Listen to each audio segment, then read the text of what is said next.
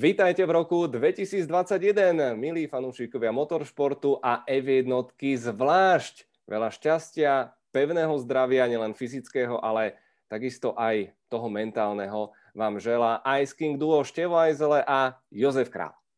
Ahoj. No, tak ako si to prežil? Je prvého prvý, ako na nový rok, tak eh, po celý rok. Koľko si pribral počas sviatkov? No, já si myslím, že to je docela vidět. Jako já bych měl jako začít, od zítra musím začít, eh, začít s dietou, protože je to opravdu jako náročný a přece jenom všichni v karanténě, tak není moc co dělat. Uh, vlastně my nemůžeme do posiloven, nevím, jak to máte na Slovensku. Myslím Takisto. Si, že... Všetko zavřete, všetko. Je, takže jako doma... Aj kostoly. Jako, No, tak tam já moc nechodím často, i když asi bych taky měl. Ještě by spadl, ty neblázni. no, ale, ale je to špatný, do doma se donutit cvičit je těžký, ale musím přestat jíst, to je šílený, no. Ale přežil jsem, vlastně ještě ve velmi dobrým zdraví. Covid se mi pořád vyhejbá, takže, takže dobrý. Doufám, že vám všem taky. Áno, ale krúži to, krúži to okolo známych a, a sme samozrejme z toho, z toho nervózni a Práve preto chceme urobiť taký odľahčený diel. Sme veľmi radi za vašu spätnú väzbu, čo sa týka pneumatik, to bolo zase tak dosť odborné.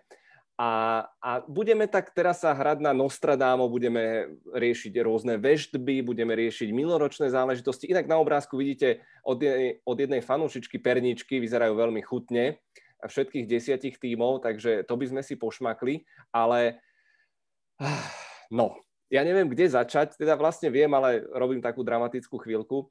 Uh, začnime uh, tradičné predsavzatia. Máš nejaké? To je taká, vieš, taká klasická otázka, že, že čo si tak slúbime, čo nedodržíme. Přesně to je důvod hlavní, proč já jsem přestal mít předsevzetí, protože to je tak, že většinou jako v průběhu toho ledna, toho do konce januára prostě to předsevzetí stejně zmizí, takže já si vůbec žádný nedávám, vždycky jenom tak jako doufám a říkám si, co bych chtěl zlepšit, Uh, ať už v tom vlastním životě, nebo celkově jako uh, na celkový té situaci a proto jak tak dělám maximum, ale to je v podstatě každý den ráno s tím se probouzím a mění se to podle okolností a teď jako netroufám si tvrdit ani, co to bude zítra, protože ta situace opravdu je taková neúplně ideální, no spíš bych chtěl, aby už všechno bylo normální, respektive aspoň v rámci těch možností normální. Ja verím, že bude lepšie, ale najprv bude horšie. Najbližšie týždne, to je celkom, celkom evidentné. Hoci my dvaja, odpustite nám to ľudia, ale my sme prežili naj, najúžasnejšie roky našich životov. Rok 2020 s našimi chutnými prírastkami, ktoré nám robia obrovskú radosť. Inak čistý punk, toto nahrávanie, každú chvíľku príde buď pes, alebo manželka s, s myškom, takže možno si budeme musieť dať pauzu, ale je prvého prvý a to sú vždy novinky.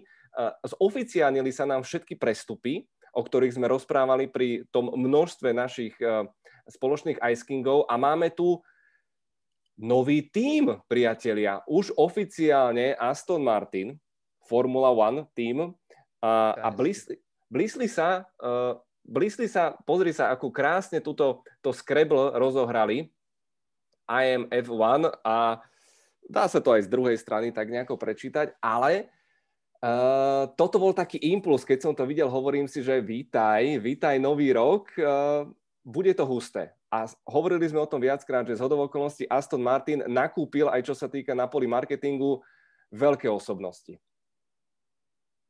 Je to hezký, je to vidět, že to dělá prostě profík a, a dělají to dobře. Hlavně je vidět, že na to jdou správně, správnou cestou. Samozřejmě ten brand sám o sobě má obrovskou váhu, obrovskou sílu, protože Aston Martin mi přijde, to je taková ta legenda, je strašně málo značek na tom motoristickém trhu a možná celkově na světě, který, když přesně jakoby řeknete to, ať už je to přesně třeba Ferrari, tak si vybavíte celou tu historii.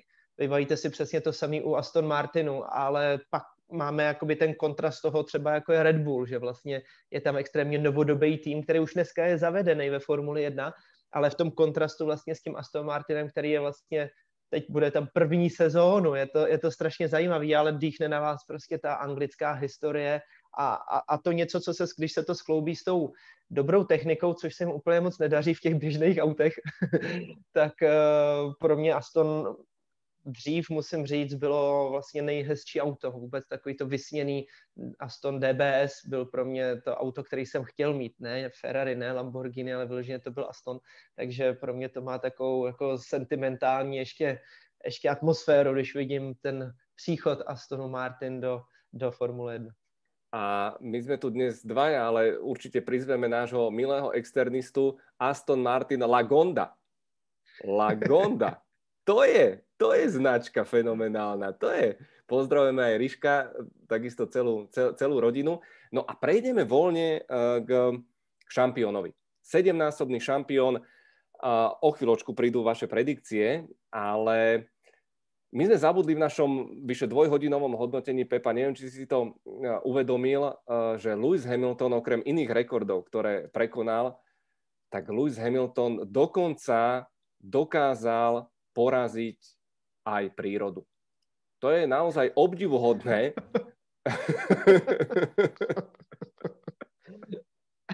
Já myslím spíš, že si šáhnu někde do zásuvky, ne? tak pozor, oficiálne uh, Lewis Hamilton tvrdí, že mu odporúčili nový šampón a že on na tých hoteloch, keď všade cestoval, tak proste takáto plešina pred desiatimi rokmi mu prikvitla a ja v mene ako klubu všetkých nespravodlivo plešatých chcem chcem spoznať ten elixír. a, a, a je tu ešte jedna vec, a to už sa dostávame do vlastne vízie uh, novej sezóny. Ja som zvedavý, kto prvý uh, to dá dole. Strojice Fetel, Botas a ešte jeden tam straš, straš, Gasly. Ježiš, Gasly začína mať lisinu vpredu, chudák. Mne, ja súcitím s vami všetkými chlapmi, uh, ale zvládnete to. Ale teda Fetel ako zostarol za 6 rokov vo Ferrari, tak jemu naozaj tých vlasových folikul už, už nezostalo. Ale poďme teraz trošku vážnejšie, no neviem, či pri tom prvom obrázku sa mi to podarí, ale je to takmer oficiálne. Lewis Hamilton bude Sir. Sir Lewis Hamilton bude rytier. A čakáme na to zoficiálnenie, pretože sám Hamilton môže odmietnúť ešte tento titul, k tomu sa dostaneme.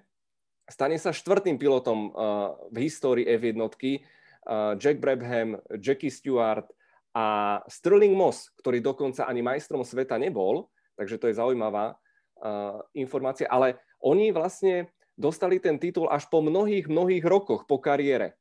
Čo ty na to hovoríš, že budeme mať na štartovom rošte Sira Louisa Hamiltona?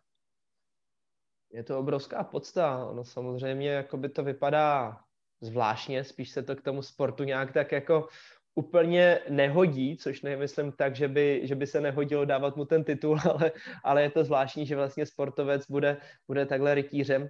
Eh, na druhou stranu to, co on udělal vůbec všeobecně, ať už je to správně nebo dobře, to už nechám na vás, ať posoudíte, ale to, jak ho jak ho vlastně bere ta široká veřejnost, nejenom opravdu fanoušci Formule 1, ale ta široká veřejnost Hamiltona opravdu vnímá a, a on tam nechává hodně silný odkaz. A myslím si, že uh, v v rámci toho trendu současného, kdy vlastně na té vlně on prostě jede, eh, bojuje, bojuje vlastně za tu eh, rasovou vyváženost, dejme tomu, a eh, proti rasismu a vlastně všechny ty témata, které dneska jsou aktuální a které oslovují ten svět, tak to jemu se daří a dělá to skrz jednu z nejsilnějších platform a to je Formule 1.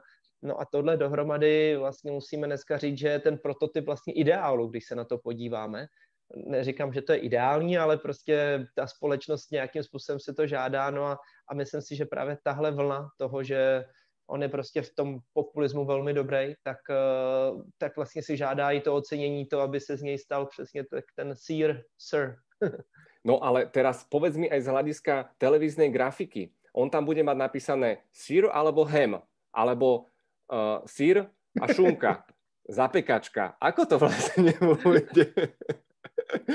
Vzniknú nám veľmi zaujímavé akože záležitosti a slovné hračky, s ktorými sa budeme môcť vyhrať.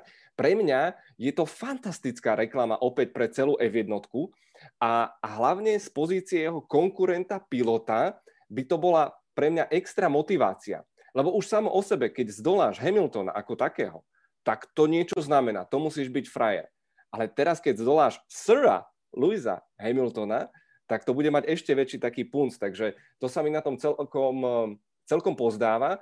Samozrejme, Lewis Hamilton ako väčšina veľkých šampiónov polarizuje spoločnosť a je tomu aj vo Veľkej Británii. On keď vyhral teraz na konci roka viacero ocenení vrátane spoty, čiže stal sa najlepším britským športovcom podľa BBC, tak mal si vidieť Twitter. A čo, však je v najrychlejšom aute, však tam len točí volantom, brzda plyn, však to by mali dať Sir Mercedes, ale tak neviem, či Botasovi alebo Rosbergovi niekto zakazoval získavať, získavať toľko titulov, ale je tam ešte e, jedna vec, ktorú som spomenul, totiž to uh, Lewis Hamilton bol nominovaný uh, na tento rytierský titul a on to môže odmietnúť.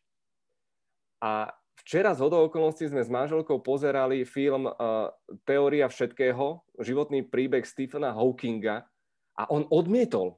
On povedal, že on, on, no, on tituly nezbiera, že on ich nepotrebuje. Celkovo v tej histórii som si to naštudoval, vyše 900 osobností už odmietlo. Vrátane Davida Bowieho, vrátane Bernieho Ecclestona dokonca. Neodmietol Patrick Head a, a Frank Williams.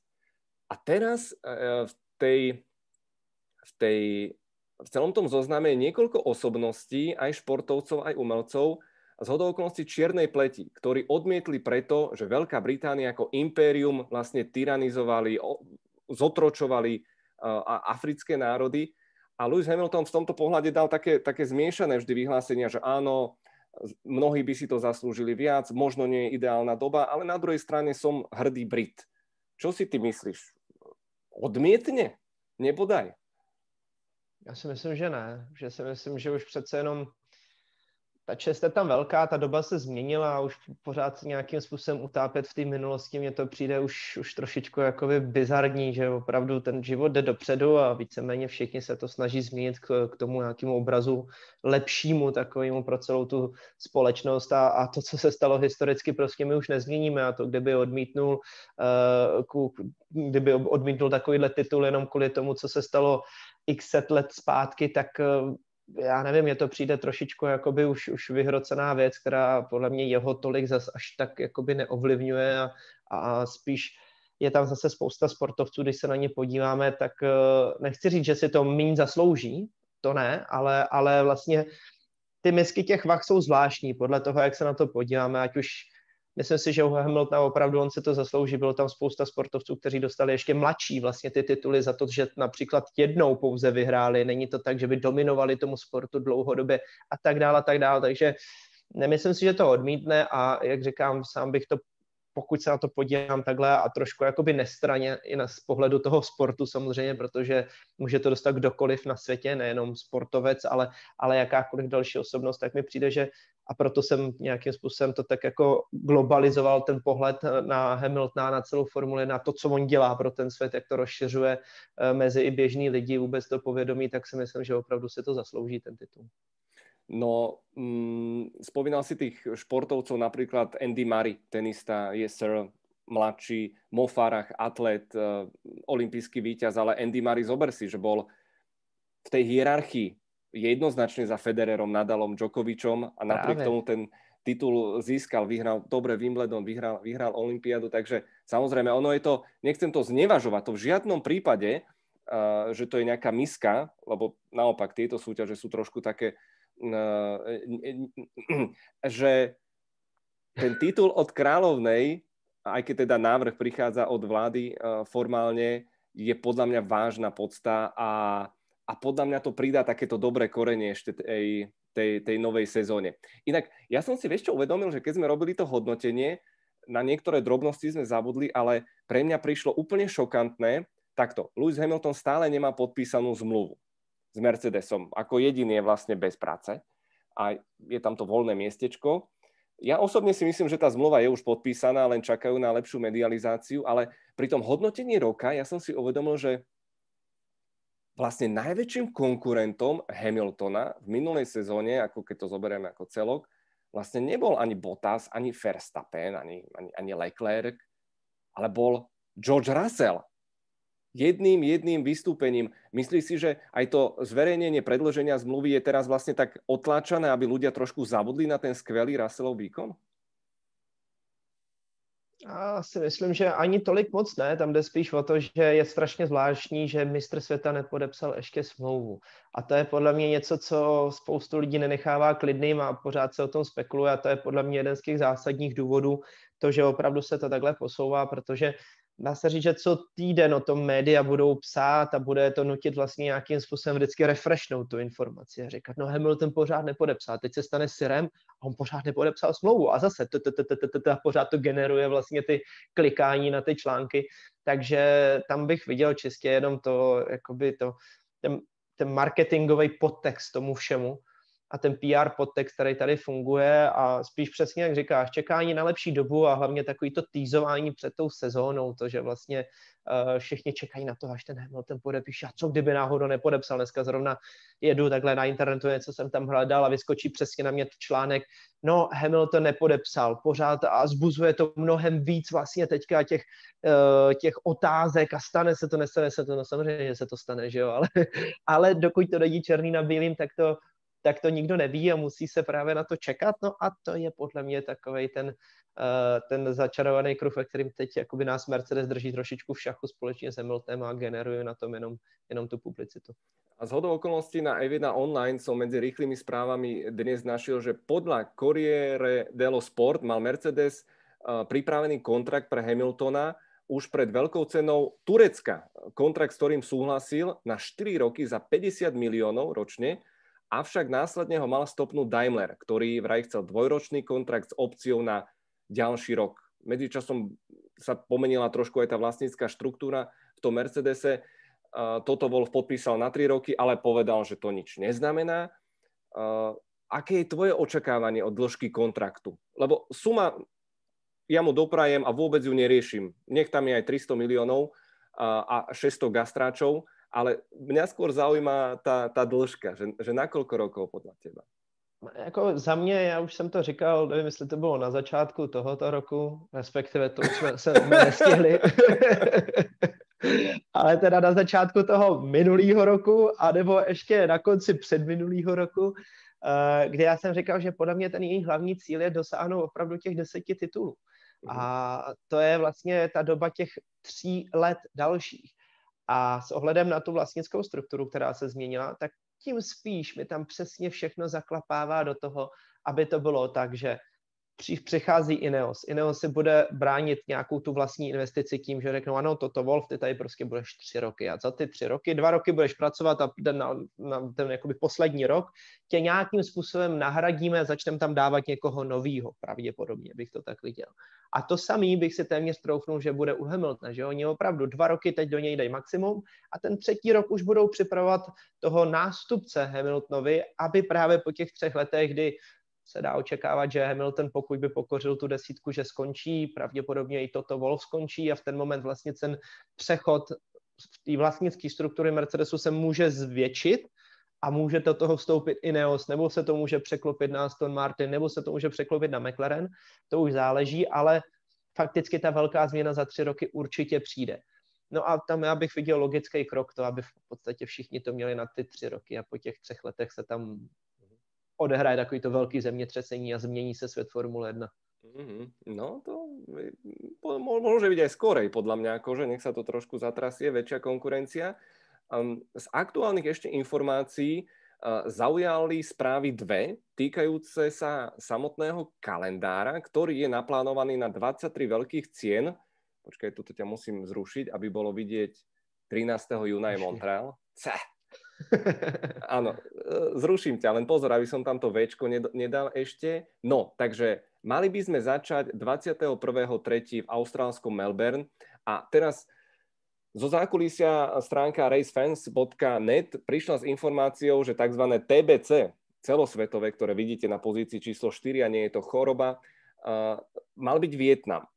A údajne najhorúcejším favoritom je talianska Imola, v hre je údajne svojím spôsobom aj Portimao. Turecko je vraj mimo hry, lebo koliduje uh, s Ramadánom. A čo si myslíš ty?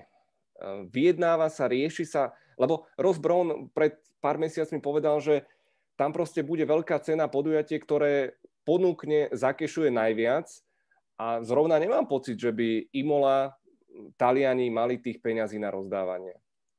To rozhodně nemá, ani Portugalsko. Myslím si, že opravdu tam těch peněz není moc, ale Uh, určitě to bude z velké části o penězích, protože věřím tomu, že když se hlavně koukneme na závod, který je potom Barcelona, tak uh, nechat si ujít prvenství, a teď nemyslím samozřejmě v závodě, ale to, že jste první v Evropě, co vždycky Barcelona byla, tak eh, je podle mě dost drahá věc, protože ve chvíli, kdyby tam opravdu byla Imola, tak nejenom, že ona musí zaplatit dost peněz za startovný, ale zároveň by podle mě musela vyplatit Barcelonu a zaplatit nějakou část třeba nákladů eh, z toho pořádání toho španělského závodu, právě kvůli tomu, že vlastně byli první v Evropě. To znamená, že takový ten hodně jakoby očekávaný závod, vždycky to byla Barcelona, protože to, co se stane na začátku roku, je jedna věc, ale ve chvíli, kdy se přijíždí potom do té Evropy, tak tam většinou je to takový ten breakpoint toho všeho a ten, kdo většinou vyhrává v Barceloně, vyhrává titul, jak se říká.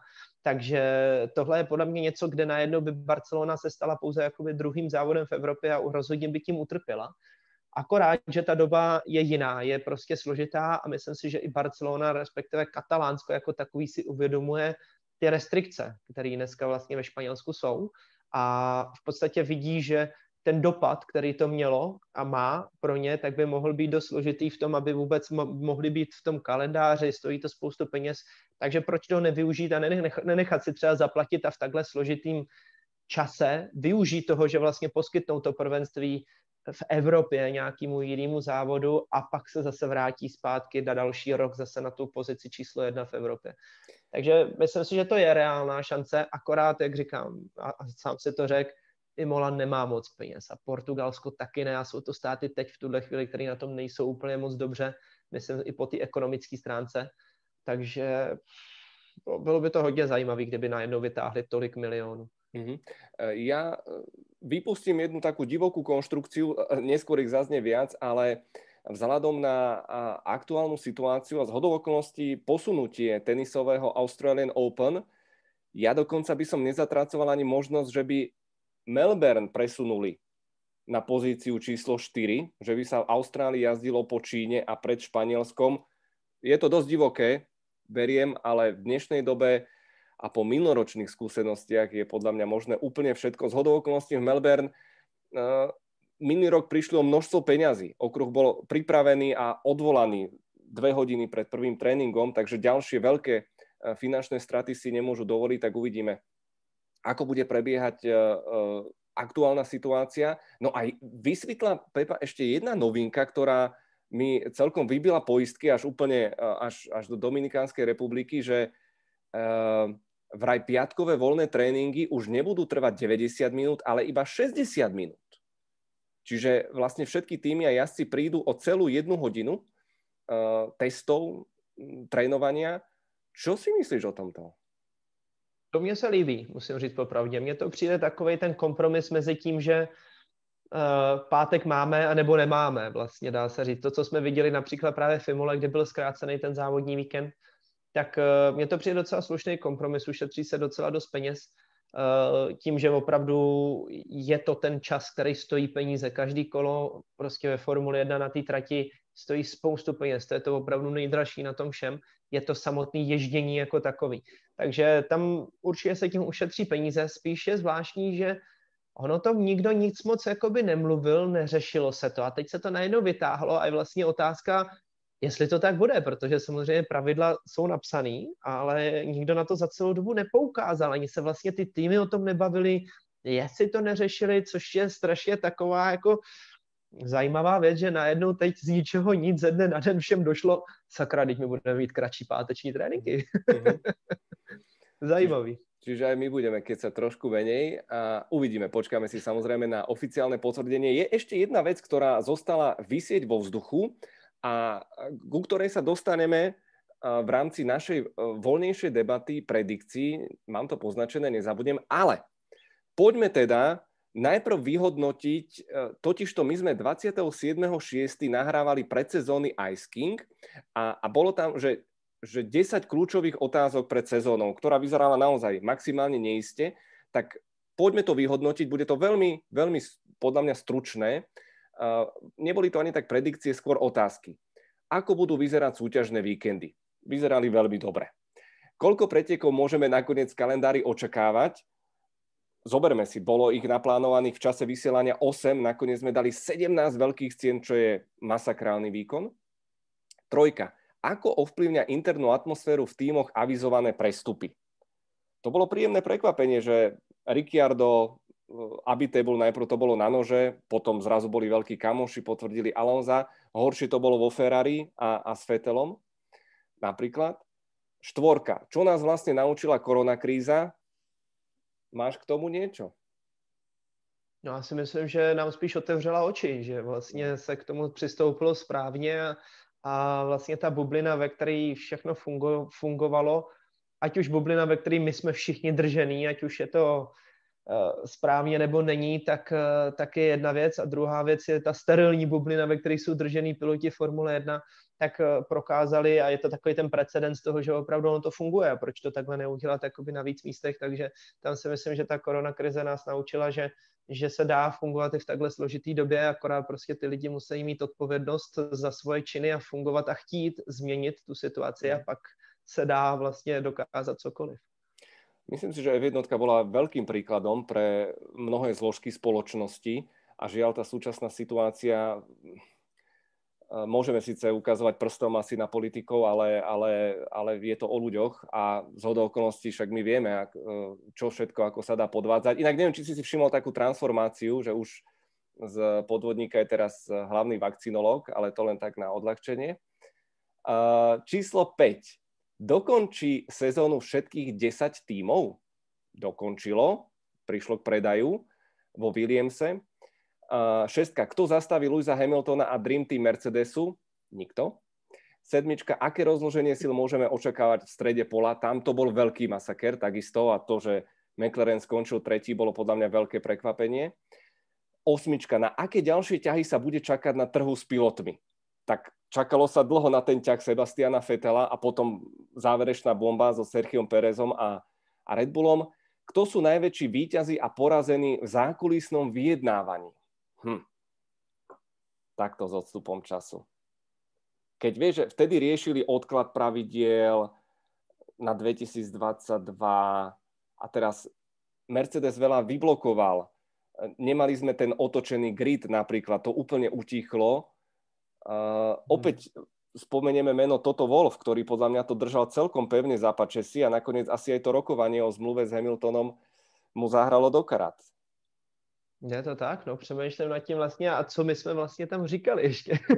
to, to já si vůbec nepamätám. To právě, taky zrovna říkám, co tam bylo, ale, ale, ale myslím si, že největším vítězem toho všeho je v podstatě celá Formule 1, protože jim se to podařilo celý strašně dobře zmanagovat a pak jsou to ty dílčí příběhy, kde, kde přesně, myslím si, že ani se dneska nedá říct s tím, jestli tam je ten poražený z tohohle roku, protože vlastně je to jedno takový velký vítězství vůbec za to, jaký ten rok byl. A teprve ten další rok mi přijde, že ukáže ty poražený anebo ty vítěze. Ať už to bude Sebastian Vettel, protože nemůžeme říct, dali to je porážka nebo vítězství, odchod do Aston Martinu, nebo ať už je to Carlos Sainz.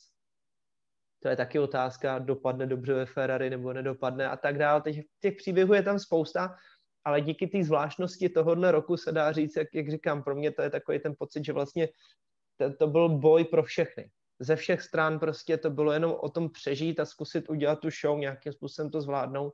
A nakonec, i když jsme přesně měli ty změny nebo nezměny pravidel, změny nebo nezměny v těch týmech, tak tak eh, vlastně nám to zase neposkytlo úplně ten pohled do toho, jestli je to správně nebo není, protože uh, i ta výkonnost byla hodně divoká, jezdili jsme na různé tratě, který, na kterých jsme nikdy předtím nebyli, takže se z toho nedá usuzovat pořádně a tak dále, a tak dále. Takže uh-huh. ten rok je zvláštní a právě doufám, na jednu stranu, aby zůstalo to takhle dramatický, jako to bylo, ale aby se to už trošku zastabilizovalo a dalo se to nějak tak víc a líp číst vlastně to, co se děje a jak ty týmy fungují, jak fungují věci a jak funguje celý to zákulisí. Do bodky súhlasím, rok 2022 zúžvaný odchod. Poďme sa presunúť na 2021 a predikcie. Úloha, ja som ti písal, priprav si nejaké tri, ak ti napadnú. Vyzvali sme samozrejme aj našich fanúšikov. Ak dovolíš, veľmi džentlmensky začnem. OK? Takže moja prvá predikcia pre rok 2021 je, že Jozef Král sa ožení.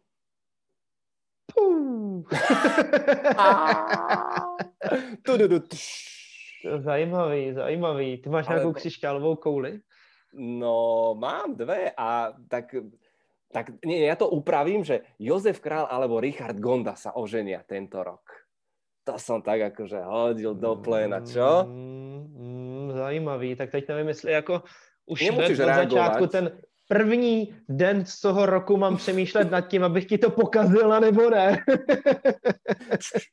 Dobre, napätie. Už napätie. dopředu říkat, že to nebude, nebo jo, no. Uvidíme, uvidíme. Dobre, Zajímavé. dobre.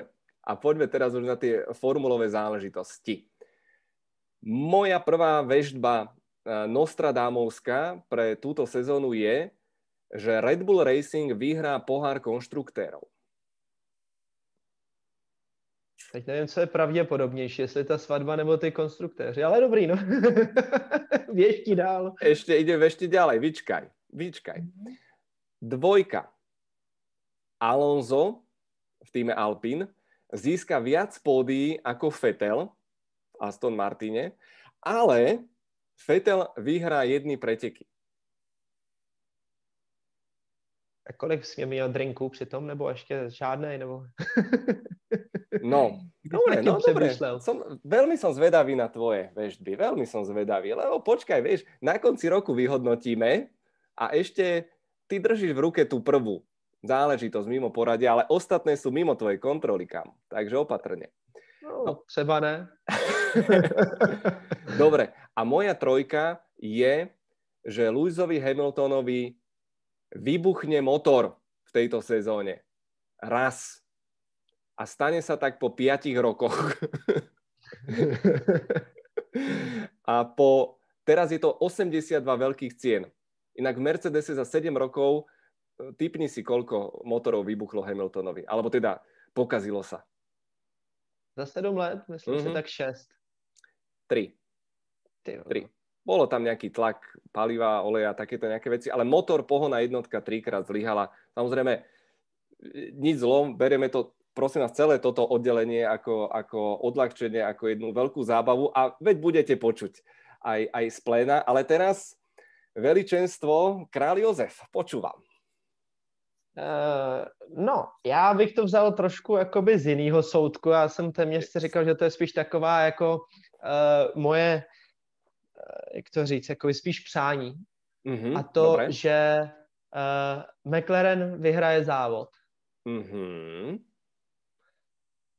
Což pořád si tak říkám, že je na reálným základu a nějak tak jediný, co nevím, jak jsou na tom s tím, jak kamarádi to šasí a ten Mercedes motor, ale když se jim to povede, tak věřím tomu, že by tam klidně nějaká ta šance mohla být. Ja som vyzval našich uh, úžasných fanúšikov na Instagrame a Facebooku. Prišlo okolo 800, 800 predikcií a to, že McLaren vyhra, respektíve vyhrá Lando Norris alebo Daniel Ricciardo, bola tretia najčastejšia. Dostala hm. trikrát najviac, uh, najviac lajkov, takže a jednu tu mám aj odloženú, takže dobré. Také trošku akože alibistické, ale dobré. Prvá. Počúvam ďalšie dve. Potom to asi teda rozhodně není přání, protože, jak asi všichni víte, tak jsem vždycky fandil Fernandovi Alonzovi a tohle bude trošičku anti, protože a nechci, aby to bylo jako antiklimax, že samozřejmě všichni se na to těšíme, na ten jeho návrat, ale uh, mám pocit, že ho Esteban Ocon porazí celý sezóně. dobré, dobré, to je husté. No. Sice jako ne úplně, že bych to rád říkal, ale to je taková, dá se říct, taková moje dvojka. Aha. Ne, nevím, proč to hraju jako na takovou jako negativní notu, když počkej, tak přemýšlím. Počkej, ale, ale, ale prečo? Prečo? Lebo Okon nemal bohviaku tú sezónu pri Ricciardovi a, a Alonso je veľké zviera.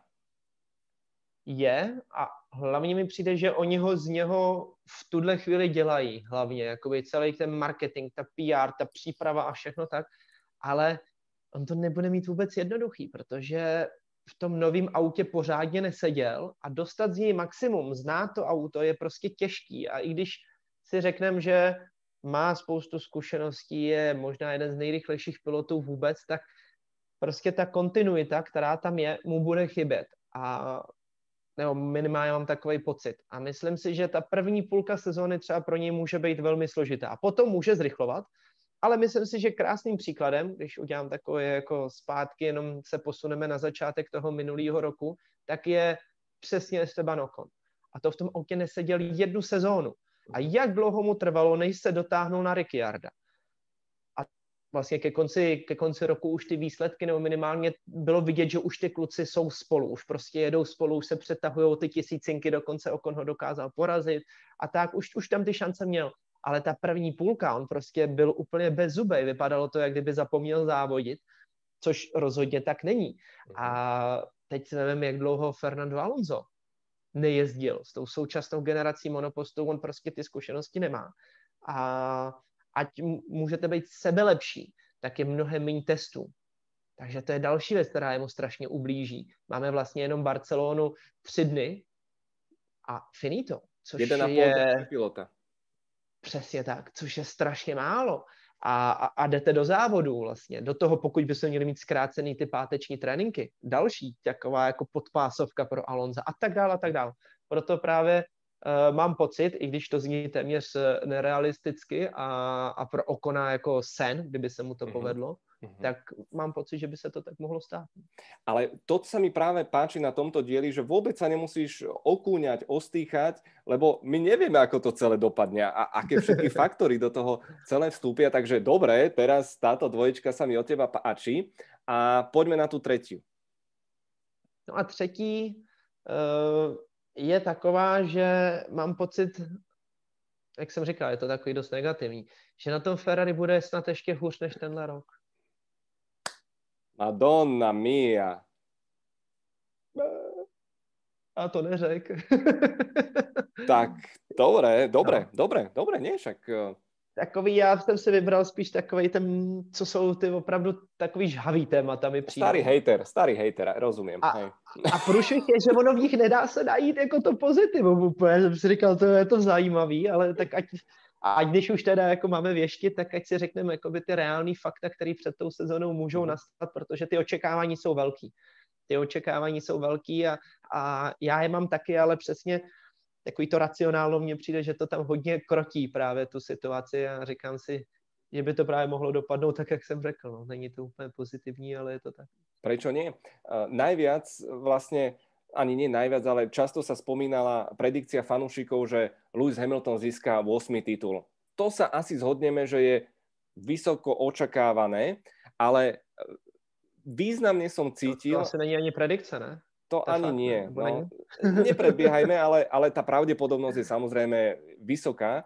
Veľmi. Obrovským, obrovským, obrovským, obrovským otáznikom zostáva pôsobenie Sebastiana Fetela v Aston Martine. Niektorí dokonca tvrdili, že porazí ho len Stroll. Ďalší si želajú, opäť sme v tej zóne uh, vežby želania, že Fetel bude na pódiu, že vyhrá preteky. Takisto som to zaradil ja.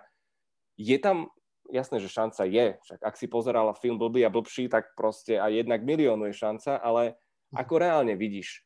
Uvidíme, stane z popola toho Fénixa? Že Sebastian Fetel dokáže, že ještě nepatří do dôchodku?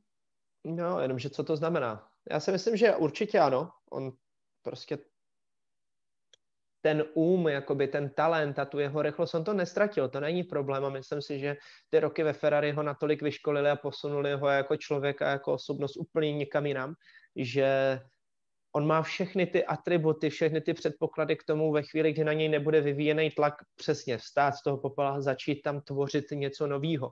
Problém je, že většina lidí očekává to, že se stane zase mistrem světa, anebo přesně začne vyhrávat závody. Jenomže to v tuhle chvíli podle mě není už v jeho rukou tolik. Uh-huh. A i když by měl sebe lepší ty výsledky, sebe lepší, tak je velká pravděpodobnost, že FIA bude mnohem víc hlídat kopírování jednotlivých monopostů. To, to znamená, že už bude tam mnohem větší ten tlak na to, aby se nestalo to, co se stalo. Mercedes versus Racing Point, kde to auto bylo prostě na začátku sezóny v podstatě jenom přebarvený do růžova loňský Mercedes a díky tomu samozřejmě přišly ty výsledky. To nebylo tak, že oni by to auto postavili. A to není tak, že bych to říkal špatně, já to hájím od začátku té kauzy, která vznikla. Říkám, že to je správně, ta možnost tam byla, to, že toho ostatní nevyužili, už je jejich problém.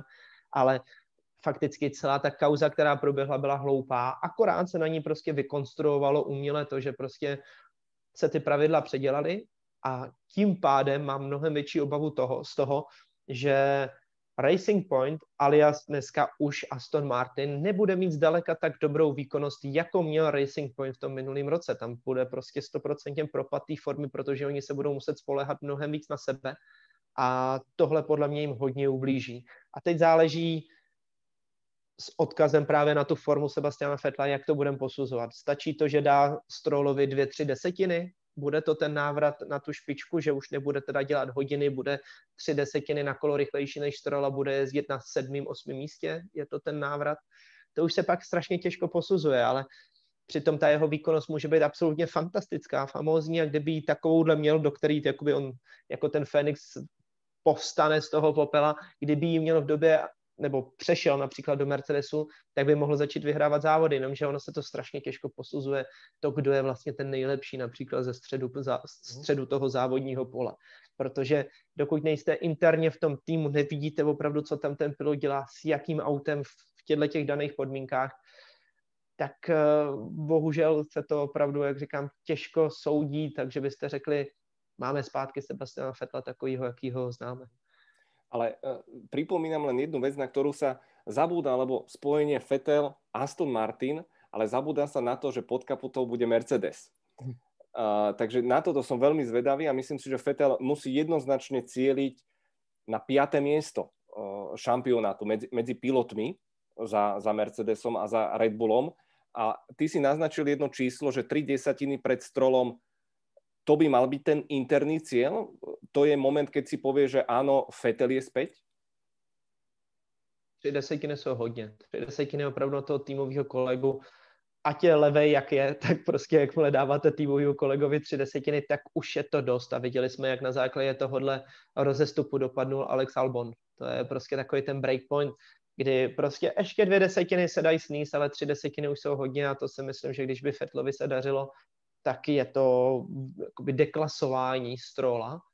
Akorát zase tam začíná ta samá otázka, je to to prostě, jak začínáme na začátku a vrátíme se tam, komu patří Aston Martin. Bude to tak? Tři desetiny si přece Stroll nemůže dovolit nechávat vlastně ať už starší Stroll nebo mladší, aby vlastně Lorenz nebo Lance, aby dostával takovýhle obklad, protože by to vypadalo strašně špatně. Že? Mm-hmm. Takže mhm. je to, je to prostě hodně taková ta politika, která já v, já v tom vidím a právě něco, co eh, jsou právě takový ty emotivní rozhodnutí lidí, kteří vlastně přijdou a chtějí změnit ten tým, přesně, já si to všechno tady koupím, takovýhle tenhle přístup a neberou ohled na to, jak to dopadne a ten paradox si myslím, že je krásně obhájený a vysvětlený kde dneska je Čeko Perez. Mm-hmm. V ten moment jsme si odpověděli, proč tam není Sebastian Vettel například. Mm-hmm. Protože pro Red Bull je mnohem perspektivnější Perez, který ho vlastně Stroll si nechal utíct, respektive schválně mu dal kopačky a radši si vzal Fetla, což je něco, kdy Otmar Safnauer si tam podle mě klepal na hlavu, na čelo a podle mě mlátil tou hlavou do zdi a říkal, snad není možný. No, hlavně, že ten tým je zpátky a je to funguje, to, ale to snad není možný. A mu to muselo jít tou hlavou pořád okolo. No počkaj, ale ty hovoríš, že Perez je perspektívnejší, ale Helmut Marko úplne natvrdo otvorene povedal, že on má ročnú zmluvu. Samozrejme, chcú si tam masírovať toho Cunodu, uh, lebo je prísľub talentu, a, a, a potrebujú, aby ich akadémia prekvitala. O tom bude ďalší, samozrejme, Ice King, ale predsa len uh, príde mi to celkom akože natvrdo takto vopred povedať, že Perez uh, je podpísaný na rok, máme opciu, ak bude mať on nejakého záujemcu, vieme do toho vstúpiť, čo zase pripomína tie, tie Perezové vyhlásenia, že on pre ročník 2022 má ďalšie možnosti. A že proste Helmut Marko povie, že no viete, Perez, on má tie informácie o pohonnej jednotke Mercedesu, z toho chceme my ťažiť. Ako veľmi vlastne dôverovať tým, týmto informáciám a čo z toho vyplýva? No vyplývá z toho docela dost, eh, že samozřejmě je to tvrdá politika a tvrdý peníze, kde Helmut Marko schrábnul spoustu peněz od Pereze, aby vůbec se dostal do Red Bullu ale jelikož chce ještě víc, tak mu tam nedá tu jistotu toho, že Perez bude pokračovat a hlavně uh, podle mě to ani není tak moc situace, kterou by chtěl Red Bull. Já si myslím, že to je nejlepší věc, kterou Perez mohl udělat. Vy se nechcete upsat týmu, který nemá vlastně vlastní motor nemá dodavatele motoru. To prostě nedává smysl. Vy tam chcete zůstat rok, využít toho jako takovou, takový přestup a pro mě pro Perez jedna z nejhezčích možností a takových, řekl bych, docela i hodně realistických je přestup do McLarenu po dalším roce. Protože v ten moment by McLaren měl absolutně silný, nekonfliktní duo Ricciardo a Perez. A podle mě je to něco, co téměř McLaren by potřeboval. A to vůbec nechci nějakým způsobem snižovat kvality Landa Norrise, to vůbec ne, ale, ale McLaren prochází v tuhle chvíli velkou, velkou přestavbou, celkově tou restrukturalizací s vyhlídkama na to, že klidně za tři roky z McLarenu může být zpátky tovární tým Mercedesu, respektive ta spolupráce tam může být mnohem víc provázaná. A, a to, je, to je podle mě něco, co, co podle mě Perez moc dobře ví, protože i když tam máme Aston Martin a a je, dá se říct, ta vazba s Mercedesem měla být hodně úzká, tak, tak eh, korporátní firmy nefungují tak, že vy chcete svěřit tu moc soukromníkovi do ruky. Vy pořád chcete tak nějak jako to tam hrát dokola a, a přijde mi, že, že ten strach těch korporátních firm je právě nedávat to do jednoho týmu. Ale přesně tak dobrý, jak to máme ten Aston Martin, to může být naše nějaká juniorka, ale pojďme pokračovat s McLarenem, je to ten zavedený tým, všechno funguje a pojďme se vrátit do té historie, která už nám jednou zajistila ty úspěchy. A, a pro mě pro Pereze ideální volba v tuhle chvíli. Ale keď už si uh, načrtol ten McLaren, tak podľa mňa mnohí zabúdajú a ja to naskal teraz vypichnem, že skončilo spojenie McLaren-Renault, ktoré nedávala sa tomu veľká životnosť, ale treba povedať, že Francúzi ich nezarezali. McLaren skončil tretí, skončil pred nimi v pohári konštruktérov, prechádza na pohonné jednotky Mercedes ale vo svojej podstate sa nič nemení. Stále bude zákazníkom a ten továrenský tým bude úplne inde. Prečo ten veľký hype v McLarene? Nemali by byť fanúšikovia tejto tradičnej značky predsa len trošku ostražitejší, že s tým Mercedesom to môže byť aj horšie ako s Renaultom? Já si to nemyslím. Já si paradoxně myslím, že by to mělo být lepší. Uh, a, a na tom hypeu se trošku vezu i já. Uh, ani ne z toho ohledu jakoby té další sezóny, to si myslím, že nemůžeme očekávat úplně hyperzázraky, já jsem vyřknul to takový téměř moje přání, spíš než aby to byla realita toho, že McLaren vyhraje závod, protože je to strašně těžký, vy musíte změnit prostě ani ne snad 80% auta, musíte změnit celý auto ve chvíli, kdy přecházíte na jiný motor, a není to kvůli motoru. Ty motory dneska vlastně jsou na to auto napojený konkrétníma bodama přesně na tom šasí, takže to je jedno. Vy vyndáte motor Mercedesu, nasadíte Ferrari, vyndáte Ferrari a nasadíte tam klidně Hondu, cokoliv. To není problém, i Renault. Akorát problém je to uložení všeho okolo. Ten motor sice má jedno uložení, akorát k tomu máte baterie, chlazení je největší, to je alfa omega všeho. Ve chvíli, kdy uh, Adrian Newey třeba maluje Red Bull, tak pro ně je největší peklo, respektive spíš pro ty motoráře. On namaluje to těsný, úzký, krásný auto, že ono se nechladí. Hmm. Většinou je obrovský problém tam skloubit tu aerodynamiku a to chlazení, protože přesně ty chladiče, celkově to uložení všech, všech těch komponentů je strašně složitý. Do toho musíte chladit i tu elektroniku v dnešní době. Takže to jsou věci, které vlastně Mercedes musí předělat a a bude to strašně náročný.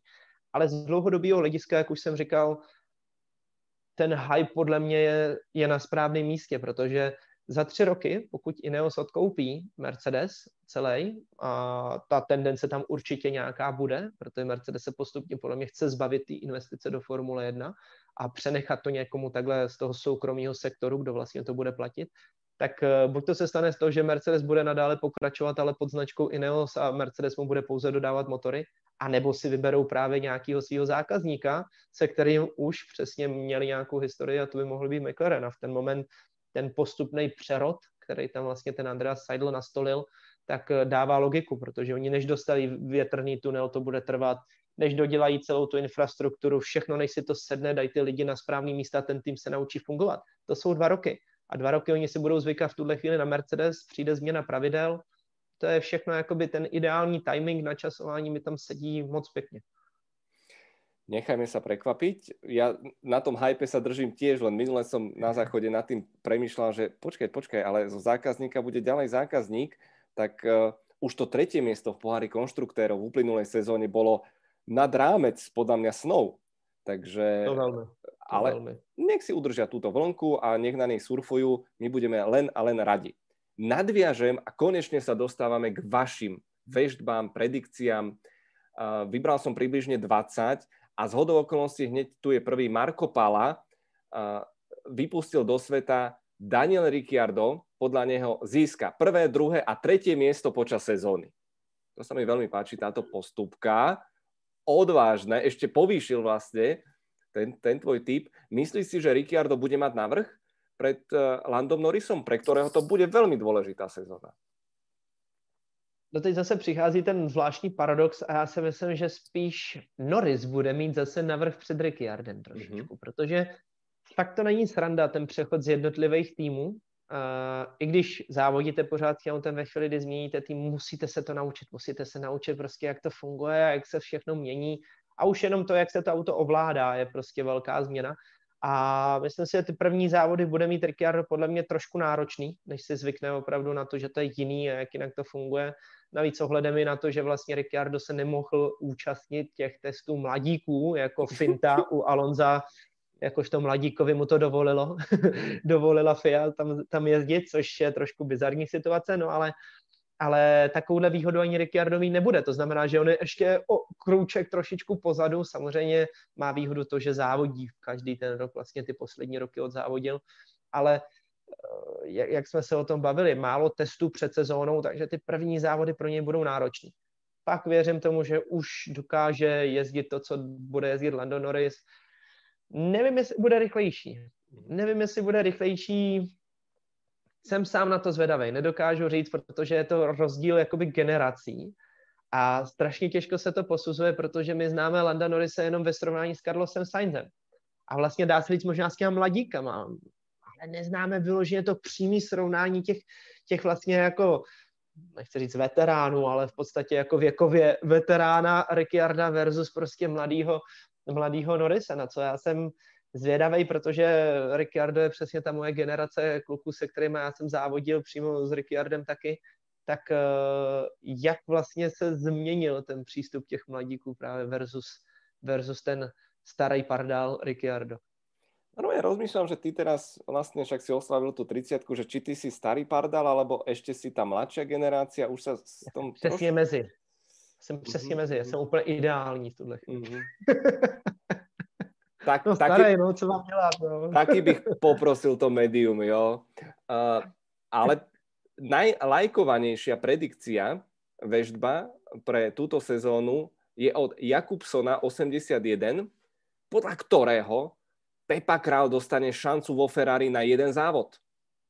A no, my, tak krásny. A my máme, my máme dobré správy, pretože Scudery Praha Racing to asi nebudú len jedny preteky. Sakra, už jsem se natchnul, tak jako...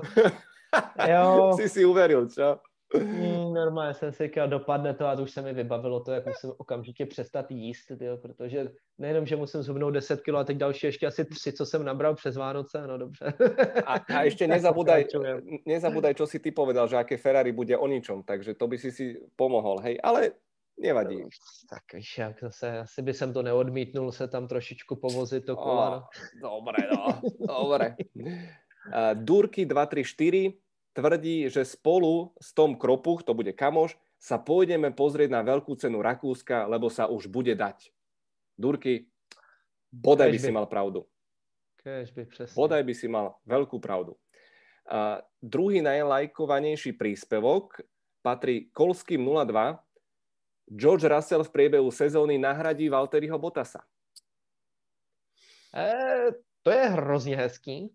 To je hrozně hezký a je to něco, na čem já už jsem taky přemýšlel. Problém a taková čára přes rozpočet, kterou mi v tom dělá Lewis Hamilton pořád dokola, je to něco, co já už tady jako opakuju, jak nějaký zaseknutý, zaseknutá CD-romka anebo kazeťák, tak e, je to prostě tak, že dokud tam bude Hamilton, tak já si tam prostě nedovedu toho Rasla představit.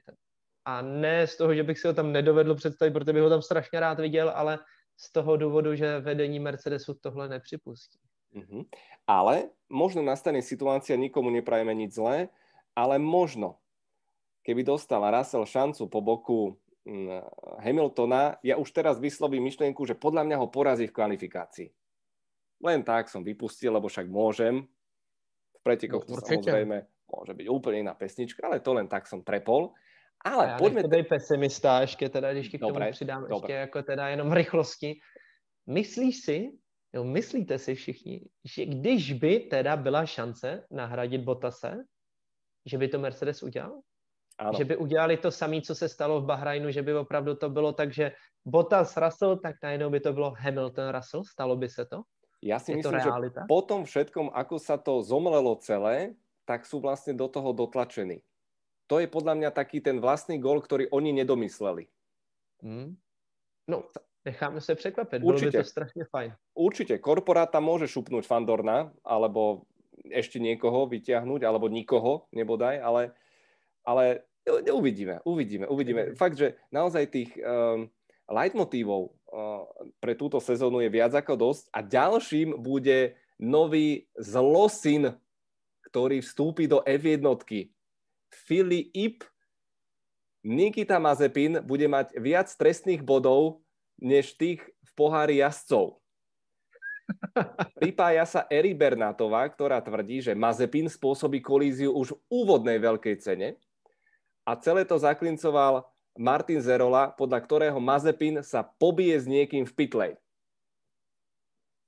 A ja no, mám pocit, ja... že ja mám pocit, že on už všetko urobil v tých juniorských, lebo však Kalumovi Ajlotovi nabomboval, kolízie tých spôsobil viac ako dosť, pýtajte sa aj Cunodu, ešte tam aj, aj ten banner v minulej sezóne odrovnal v F2, ale kontroverzný Mazepin, potvrdený v Hase, dvojička s Mikom Schumacherom. Já se stotožňuji možná s těma prvníma dvouma určitě. Tam mi to přijde, že by to tak mohlo dopadnout. To, že se s někým popere, to přece ve Formule 1 je relativně těžký. To asi asi se nestane. Pamatuju si vždycky ještě už několikrát teď za poslední rok, s chodou náhod, nevím, jestli to byl nějaký předvoj toho, že tam budeme mít Mazepina ve Formule 1, ale asi dvakrát na mě takhle s chodou náhod vyskočilo video přesně jak šumy, běží se prát přesně po té kolizi s Coulthardem, myslím si, že to bylo, jestli se nepletu. 98. Spa.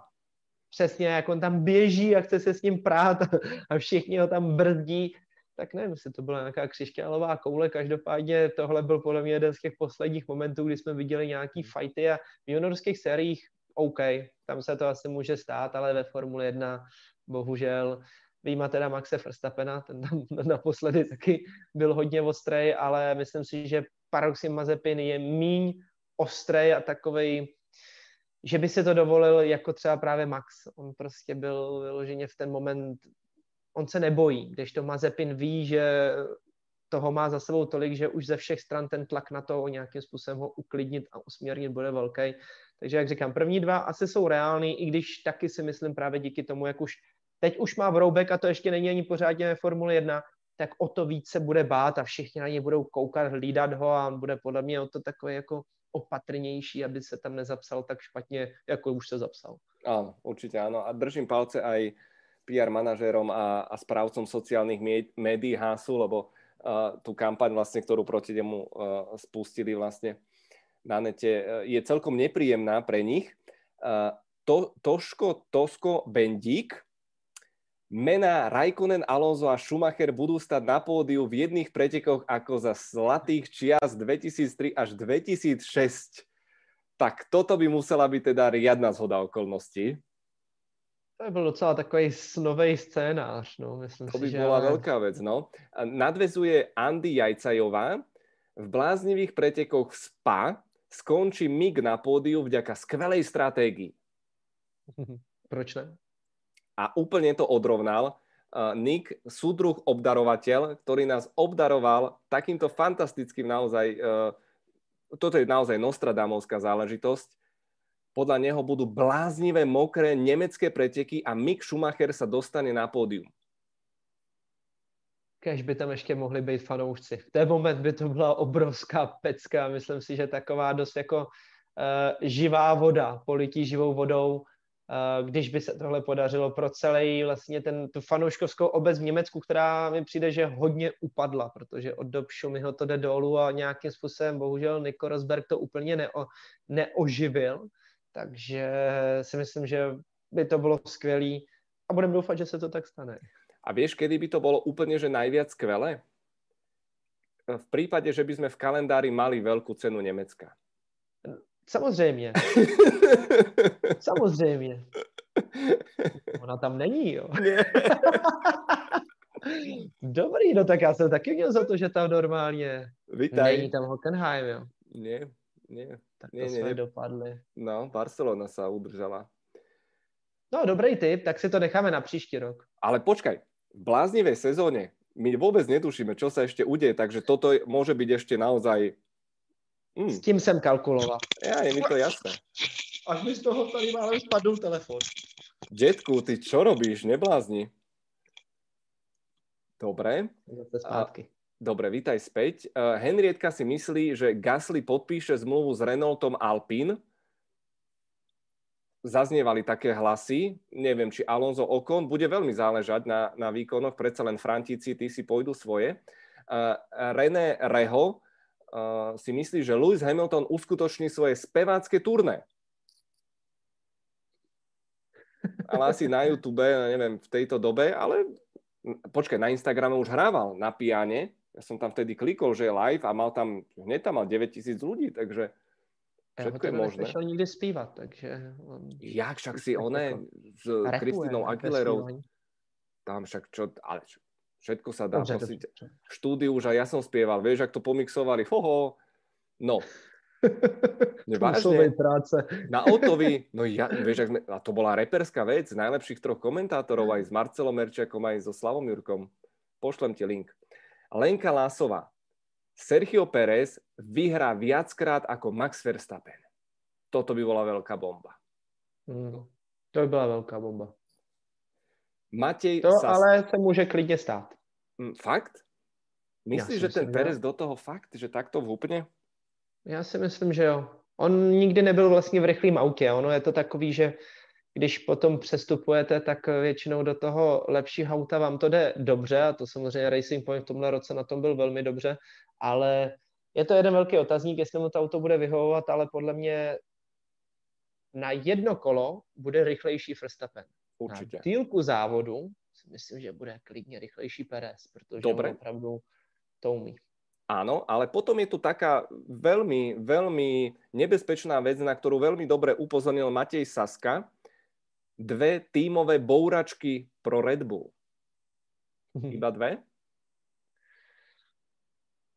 A... Asi jo. Já si myslím, že oba dva už jsou přece jenom, nechci říct jakoby vyježděný, protože samozřejmě u Maxe to je všechno posunutý tím, že je mnohem mladší, ale, ale vlastně on ve Formule 1 už je taky docela dost dlouho, samozřejmě ne tak dlouho jako Perez, ale, ale ty zkušenosti už má a, a ve své podstatě podle mě ten jejich hlavní záměr bude to, aby spolupracovali. Oni musí začít fungovat spolu od prvního závodu a myslím si, že oba dva si to uvědomují, že musí sice se snažit jeden druhýho porazit, ale musí fungovat spolu, aby ten tým nějakým způsobem dokázal vyhrávat závody. Pokud nebudou, nebudou fungovat spolu, nemají šanci, kdy Mercedes porazit. Ja sa strašne teším na jednu vec a to budú strategické bitky a dokonca tam môže pardon, nastať situácia, že piloti Red Bullu uh, nebudú často jazdiť pri sebe, že budú mať rozdelené stratégie, špeciálne Perez, ako je šetrený k pneumatikám, že možno pôjde na jeden pit stop, max na dva a že naozaj, možno na konci pretekov sa stretnú, neviem, ale toto bude podľa mňa taký, taká, taká dobrá, taká, fakt, že no a to budú dobré preteky. Jakub Dzujko, Yuki Tsunoda získa svoje prvé pódium. A vyzerá to tak, že Tsunoda, hype, ktorý ohľade Tsunodu začína byť čoraz silnejší. Nie? V každej sérii hneď dokázal očariť a v F2 bol najlepší nováčik, čo nie je úplne najjednoduchšia záležitosť. Môžeme hodnotiť samotnú konkurenciu, ale čo ty hovoríš na Tsunodu? Já tomu úplně moc nevěřím. Ne, takže bych si, že bych chtěl snižovat jeho kvality, ale spíš ty zkušenosti. On jich tolik nemá jako nováček ve Formuli 2, sotva se rozkoukal, už je ve Formuli 1. To nebude mít vůbec jednoduchý. A podle mě nějakou dobu se tam bude rozkoukávat a navíc ještě k tomu Formule 1 je extrémně evropský sport, extrémně, jak to říct, jakoby racionálně nastavený fungování, který prostě má nějaký svůj řád, podle toho musíte fungovat a to si myslím, že bude hodně těžký v tuhle chvíli pro tu japonskou mentalitu, kterou on má nějakým způsobem střeba, protože ještě ty juniorské formule ještě OK, ale když se podíváme vlastně historicky na to, kdo z Japonců se nějakým způsobem prosadil ve Formule 1, tak jich moc není, to je první věc. A druhá věc, nějak dlouhodobě zůstat na špici se jim tam nikdy nepodařilo. Takže Takuma to hodně s tím bojoval, bylo vidět a to mi přijde, jakoby, že je kluk, který už byl hodně po evropštělej, tak eh, stejně vlastně musel odejít do Ameriky, aby se mu začalo nějakým způsobem víc dařit a tak dále a tak dále. Těch pilotů tam je opravdu několik, který se s tím těžko popasovávali, takže asi takový ten one shot, jako aby mu dopadlo třeba pódium, tam vlastně je to spíš o štěstí, to asi proč ne, ale podle mě z toho dlouhodobého hlediska to pro ně bude hodně náročný. Poďme na ďalšie. Roman Roukovač. Michael Schumacher sa objaví v pedoku potom, ako sa zotaví dostatočne na to, aby bol schopný podporiť svojho syna. Hviezdička, je to moje zbožné želanie s plnou vážnosťou. Roman, podaj by si mal pravdu. Rakovský Šuhaj asi, kými bude spokojne súhlasiť so všetkými inštrukciami od inžinierov. For what? Tak, tak, tak to bych chtěl vidět. Uh, Dave 468, Cyril Abitable už konečne bude mať tú kotvu na chrbte toto si musíme postrážiť, to tetovanie, lebo čakáme na to dlho a Ricciardo si to odjazdil poctivo. To nejsme sami, to bude hlídat tolik lidí, si myslím. To je v pohodě. Uh, Martin Chromek. V Maďarsku bude vypredané a všetci sa tam stretneme a budeme sa tešiť z Double Ferrari. No, dobre. Tak doufáme. Dobre, dobre, my už sa tešíme na Hungaroring. Naša domáca trať v podstate. A teraz tu mám ešte jednu vážnu otázku. Marek Hodasi. Williams oznámi koniec spolupráce s Mercedesom a v roku 2022 začne odoberať motor od Renaultu. Hneď nadviažem, pozor, hneď nadviažem, že Alfa Romeo končí zmluva s Ferrari po tejto sezóne. A teraz je tu otázka, či jednak budú pokračovať, keďže Ferrari užšia spolupráca s Haasom, a hlavne mňa zaujíma, že či Alpine, pomočka Renault, sa uspokojí len teda s jedným týmom, že či tam ne, nebude veľký tlak mať aj ďalšieho odberateľa. Tak ten tlak tam je určitě myslím si, že hlavně z pohledu Saubru, jakožto Alfa Romeo, eh, tam je obrovská tendence na to nevím, jestli prodloužit tu smlouvu, protože jak je vidět, tak ta spolupráce úplně nefunguje dobře. Ona nikdy nějak moc dobře nefungovala, teda upřímně, co si budem, ale a je to vidět už minimálně na tom, že vlastně tam do názvu byl začleněný Orlen, jakožto Kubicu hlavní sponzor, tak tam to jasně dává najevo, že, že oni potřebují ty zdroje sbírat někde jinde a je vidět, že ta, jakoby, ta podpora toho týmu není úplně ideální. Takže tam je to velký otazník, akorát, akorát samozřejmě Sauber bude schánět nějakého partnera, hlavně někoho, kdo jim bude financovat část toho týmu. Jako re, reálný je všechno, akorát zase si nedovedu úplně představit to, že Sauber jakožto Skvěle tady všechno padá normálně. Fakt stárneš. To byl těžký Silvester, no. Naopak, viděl jsi, viděl jsi reflexy? Počuj, já jsem byl 15 minut po polnoci tuhý v posteli, takže já 13 asi, takže. Dobré. No, ale, Romeo, ale, no. ale Sauber, Sauber rozhodně bude hledat nějakého partnera, který, který by to zafinancoval ten tým, jinak to bude obrovský problém pro ně přežít, přežít ty další roky. Už v tuhle chvíli oni paběrkujou a nemají moc peněz.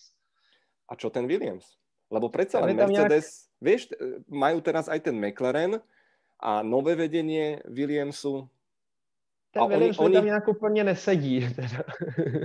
Ten je takovej, pro mě už, už Williams jako tak je, to není Williams, že jo? to je tým, který v tuhle chvíli nějakým způsobem přežívá a, a myslím si, že se snaží vůbec jakoby ten tým nějakým způsobem zastabilizovat, jenom aby tam v podstatě odváděl stejnou práci, jako třeba dělal Caterham historicky vlastně pod vedením Kevina Colese, vlastně jenom pokračovat a doplňovat ten startovní rošt. A je otázkou, jestli se z toho někdy ještě něco vyklube, protože vlastně odkaz na Williamsovi už dneska je nula a je to o tom jakoby udržet zaměstnaný lidi, udržet fungování toho týmu aspoň nějaký pozici a když by tam Renault měl přijít, tak eh, by musel zainvestovat spoustu peněz. Pro ně v tuhle chvíli to není ani vývojová platforma, aby ten tým mohli nějakým způsobem využívat, protože by museli dodat polovinu auta, eh, vlastně celý ten zadek, to znamená, že by Williams musel vzít hodně peněz, nainvestovat to do toho vývoje, aby to naučili jezdit a teprve potom se nějakým způsobem přiblížili tam z dlouhodobého hlediska mi to nedává úplně moc šanci maximálně v pozici nebo z toho pohledu, že by opravdu Renault chtěl a měl tu tendenci nainvestovat regulérně do dvou týmů, aby měl opravdu juniorský tým a svůj tým, ale to je takových peněz, kde si myslím, že celkově ta, ta automobilka to nedovolí. Myslím si, to je takový velký rozmar, který si může dovolit například Red Bull a Alfa Tauri, kteří to dotují, anebo Ferrari, který prostě snižuje náklady, který už investuje skrze ten juniorský tým, ne takže přijdou a navýšejí náklady svůj tým plus ještě jeden extra. Takže nevidím to úplně moc reálně. Mne sa, mne zase páči táto myšlienka. Nové vedenie, biznisové, Williams, že ja by som to úplne nezavrhoval, ale samozrejme dozvieme sa v najbližších jako mesiacoch. Formule 1. Presne Nikdo tak. tam člověk nikdy, nikdy neví nic na 100%. A už když máte smlouvu, stejně se to může změnit. to je úplne, naozaj, to je úplne, úplne úžasné a, a, a prináša toto korenie a to vzrušenie aj do, aj do novej sezóny. Však boha, tie pre, prestupy minulý rok, čo sa udialo, to je, to je wow. To už nech tá sezóna začne. Priatelia, to boli aj vaše predikcie a sme zvedaví dole do komentov, nám napíšte, um, možno vám napadne ešte niečo kreatívnejšie, takže poďme smelo do toho, vlastne na konci sezóny si to veľmi krásne a veľmi jednoznačne vyhodnotíme. A na záver mám ešte dôležitú otázku s ohľadom na nastávajúcu sezónu. Samozrejme, budeme sa o tom ešte baviť e, pomerne často a je to ten bod, na ktorý sa pomerne zabúda, e, respektíve sú dva úpravy pravidiel, ktoré tvária sa ako minimalistické, ale sú celkom významné v komplexnosti zadnej časti monopostu, ktorom napríklad Mercedes absolútne dominoval. A potom e, všimol si si, ako utichla tá vráva ohľadom nových pneumatík Pirelli? Tam sa snažili, uh, Hamilton kritizoval, Vettel veľmi výrazne kritizoval nasadenie nových, priam balónových pneumatík, ale mám pocit, že to utichlo a tie pneumatiky prídu a bude to bod nula a ja pevne verím, že príde taký bod neznáma, ako v začiatku sezóny 2018. Myslí si, že to môže zohrať významnejšiu úlohu? Respektíve, je to takto lepšie, ako keby sme pokračovali s tými starými? Tak e, z pohledu diváka určitě. Myslím si, že to, je, že to je mnohem lepší, protože to může zamíchat tím startovním polem. Problém je, že si nemyslím, že by to zamíchalo startovním polem na špici jelikož jsme viděli, kolik času tomu vlastně byl ochotný Mercedes věnovat a vlastně snažili se ty pneumatiky si nějakým způsobem odzkoušet, tak už jenom v tuhle chvíli Mercedes určitě je naproti. Uh, ne naproti, napřed. A, a to je podle mě věc, která je zásadní, jelikož oni se na to zaměřili a umí s tím dobře zacházet takže myslím si, že na té špici to zase tak velký rozdíl nebude. Kde to může hodně míchat tím pořadím, tak může být právě střed pole, který jsme viděli, že byl hodně vyrovnaný a dá se očekávat, že bude možná ještě vyrovnanější, než byl právě v této sezóně. Takže tam to může být, že to jeden závod bude fungovat, druhý závod to nebude fungovat jednotlivým týmu a může se to tam o trošičku víc přesejpat. Ale zase tak radikální změnu bych od toho neočekával. Tam vypadá, že ta guma uh, bude víc degradovat a bude zpomalovat, ale fakticky bude vlastně bezpečnější. A to je něco, kdy my víme, že když těm týmům dáte bezpečnou gumu, tak oni nemají tu nutnost zastavit. A prostě to jenom propočítají, udělají to na základě simulací a vlastně z té takový tý, jakoby mo- možnosti předpovídat se stane něco, kde vy vlastně máte dost jakoby času reagovat na to okolí a celkově se vlastně může stát spíš paradoxně to, že, že ty týmy budou mnohem klidnější, protože budou vědět, že ta guma nebouchne, když to tuhle sezónu tam pořád to riziko bylo a respektive tu minulou. A, a viděli jsme to, co se stalo například na Silverstone. A to prostě je něco, kdy najednou přijedete na další dva, tři závodní víkendy a bojíte se. Víte, že vlastně musíte se na to zaměřit. A musíte najednou zastavit do boxu. A pak je tam ten odvážlivec, který tam jede prostě ten long run, vydrží tam o 20 kol delší dobu, jako přesně Perez, jak jsme u něj zvyklí, a najednou může skončit na stupních vítězů. Což právě když budeme mít pneumatiku, která víme, že nebouchne, tak takových odvážlivců tam může být víc, a nebo nedej bože úplně všichni a vlastně se tím ta show ještě zhorší. Ale na to se bude muset počkat, protože s ohledem i na ty nové pravidla nám trošičku obavu, že top týmy budou mít výhodu, uskočí a ten zbytek světa se tam bude mydlit a tam budou zase opět ty hezký závody, ale ten rozestup mezi top týmama a zbytkem světa, že se opět bohužel paradoxně zvětší, i když za cíl bylo to co nejvíc zmenšovat. Eh, dobre, dobre, dobre. Už si len ujasníme, kto sú podľa teba top týmy, OK? No, víceméně je to jenom Mercedes a Red Bull. A ty naozaj s Ferrari so Scuderiou nepočítaš? Ne. Okay. Myslím si, že najvyšší čas ukončiť tento diel. Já doufám, ale, ale opravdu papírově moc ne. No.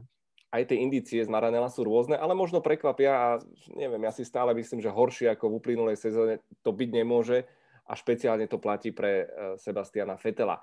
Priatelia, časy sú zlé, časy sú ťažké, budeme sa snažiť s Ice Kingom a snáď aj každý týždeň vám ich trošku spríjemniť my vám strašne ďakujeme za vašu priazeň a poďme sa tešiť na rok 2021. Vydržme, buďme trpezliví tieto týždne, ktoré budú naozaj ťažké, náročné, najmä na psychiku a potom snáď už bude konečne dobre. A ja sa strašne teším, ja som si pozeral fotky Pepa z toho Ice Kingu Live, ktorý sme urobili v Max 60 Arene v Bratislave. To bol január, 25.